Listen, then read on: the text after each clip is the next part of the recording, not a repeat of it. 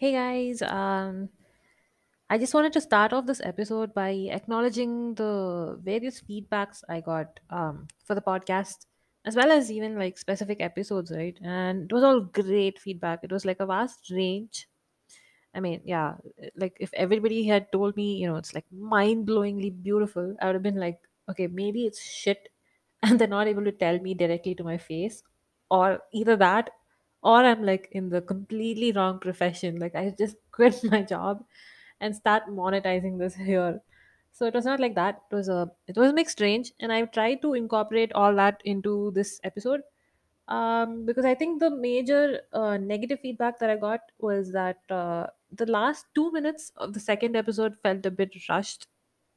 So here's a secret. Um, I okay, I didn't have like a mind map or anything written down when I had done that. So I wanted it to be like that. I intentionally wanted it to be as candid as possible, but that kind of backfired because um, that ten minutes, or uh, I don't know how many minutes it was, like eight to ten minutes, that was not directly like me talking and then I just published it. Uh, it was more like I spoke for around like an hour and I kept saying shit.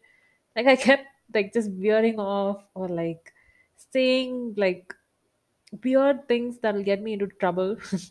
So I had to spend some time cutting it and putting it here. And then when I put it together, uh, I was almost not able to tell whether the pace was fine or not. So this time I've had, I think, a little bit of a better structure. So let's see how this goes. Yay! So today again, I had the dilemma of which movie do I actually talk about, right? Uh, for example, I had recently just watched the Christopher Nolan Batman trilogy, which I know many people would consider a crime to have delayed watching it for so fucking long. Shit is I don't know. Now I have to consider this episode as like being having explicit content. Okay. Anyway, moving on. So um yeah, I had many options, but I wanted to talk about this movie, which I watched about um I would say two years ago, and it was a great movie. And I, I once it was over, I really like I couldn't stop talking about it. But the problem was that nobody would give me like feedback on it because not many people were even aware of its existence. And uh, as the title suggests, the movie is Game Over.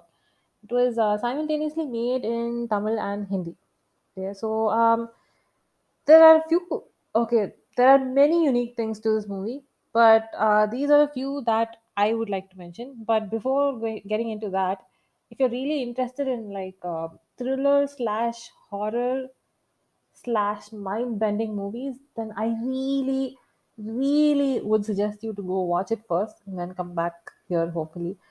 Um, so, getting into the movie, um, so spoiler alert, uh, the story is it starts off with this girl. Um, she's alone in her house and she's just, you know, ordering in food and she's watching T V. And you see this all from a different perspective. It's like someone outside her house is watching her, and you're watching her through his vision. So, his point of view is what you're getting. So, uh, later in the night, he's actually inside her bedroom, which is like fucking scary. And um, uh, so when she wakes up in the middle of the night to like drink water or something, she sees him there, and uh, he kills her. It's almost like he's waiting for her to find out he's there, which is even more creepy. So he kills her, uh, not in a very decent way. Let's put it that way. So uh, this happens, and we cut to Tapsi. Okay, uh, her character name is Swapna. So Swapna is a game designer, and she is actually going through P T S D because she was raped almost a year back. Okay, so uh, she lives in this secluded place, which already makes you think, what if that guy comes here, right? It already gives you that sense of, oh shit, like, what did I get into? And so over time, she gets a tattoo. Uh, and that tattoo, you find out also, has a problem.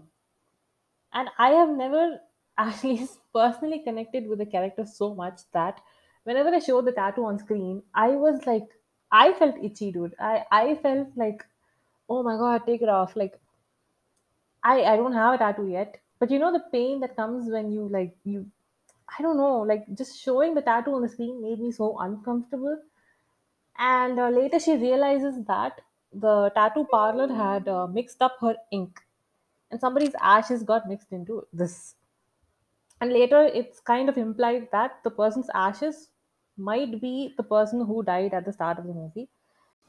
And I'm using the word implied very carefully here, and I'll explain why. Um, yeah, I'll explain why.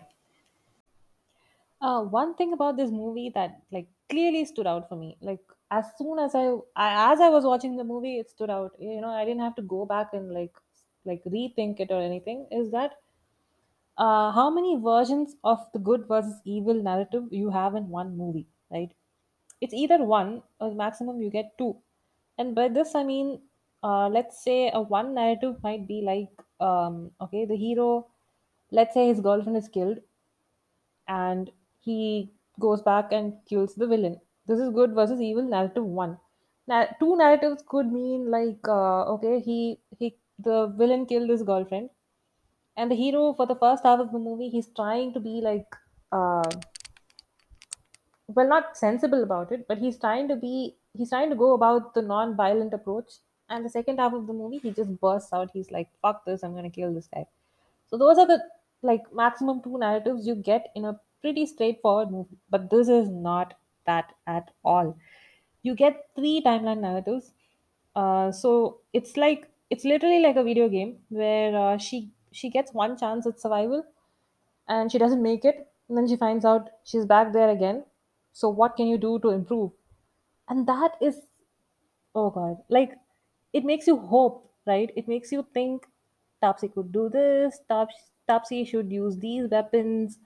It makes you plan her survival, which is the best thing I think anybody can do in a horror slash thriller genre movie. And this movie like nails it. Uh, I would say the other unique thing was I recently found it out. Uh, I was watching this interview of the director Ashwin Saravanan, and uh, there was a lot of people who were like, like, what actually happened? You know, uh, are the killer uh, okay? Is the killer uh, like in her hallucination, or is he real? Is he the one who killed Amuda? There were all these questions. And the interesting thing that the producer and director said, right, they were like, we didn't go into the movie thinking this, but once we started uh, noticing different people's perspectives, it all fell into place. The best thing about this movie, and I'm sure we've all watched many movies where they allow us to speculate the ending. There are open ended climaxes. You can speculate, did this happen? Did this happen? And you can sort of end the movie in your own way. But this movie, from start to finish, you can just take it h- in whichever direction you want, right? You could think it's a supernatural occurrence. You could think it's like serial killers going out to get girls. You could even think that Swapna is making this up, up all in her head as a way to come out of the trauma. She is, after all, a game designer. Usually I'd call this lazy movie making. When I watch a movie and somebody says, you know, you can think whatever it is, I'd usually think it's just the director being lazy, or it's just him being indecisive of which perspective he wants to pick. But this movie sort of intentionally did it. Like, you can tell that as they were making it, they were like, yeah, like this could fit this, this could fit this. It could even be like, um, you know, maybe the killer was from the tattoo parlor. Maybe he put something in the ink, and maybe she's hallucinating. I, I didn't even read that anywhere. I just like made it up right now, and even that fits. So that's what I'm saying. It it gives you hope. It it lets you completely like pine for the character's survival, and at the same time, it lets you speculate on what uh, like what is actually happening in this movie. So both those, both of those things combined, I think, make this one of the greatest Indian. I think the best Indian horror movie I have seen. Let me think. Hmm. Yeah, I would say this is one of the best Indian horror movies I've seen. But like I said, you can only im- you can only think those things are implied. You can never say for sure that this is what happened. So uh, I don't know if I could categorize this as a complete horror, but I think you really should watch to find out. I've tried really hard, like keep uh, spoilers out of this episode. So, and also, um, podcasts don't really have a comment section, so you can't drop a message whenever you listen to this. But I really appreciate it if you guys could come back and D M me on what you thought about this. Okay, see ya.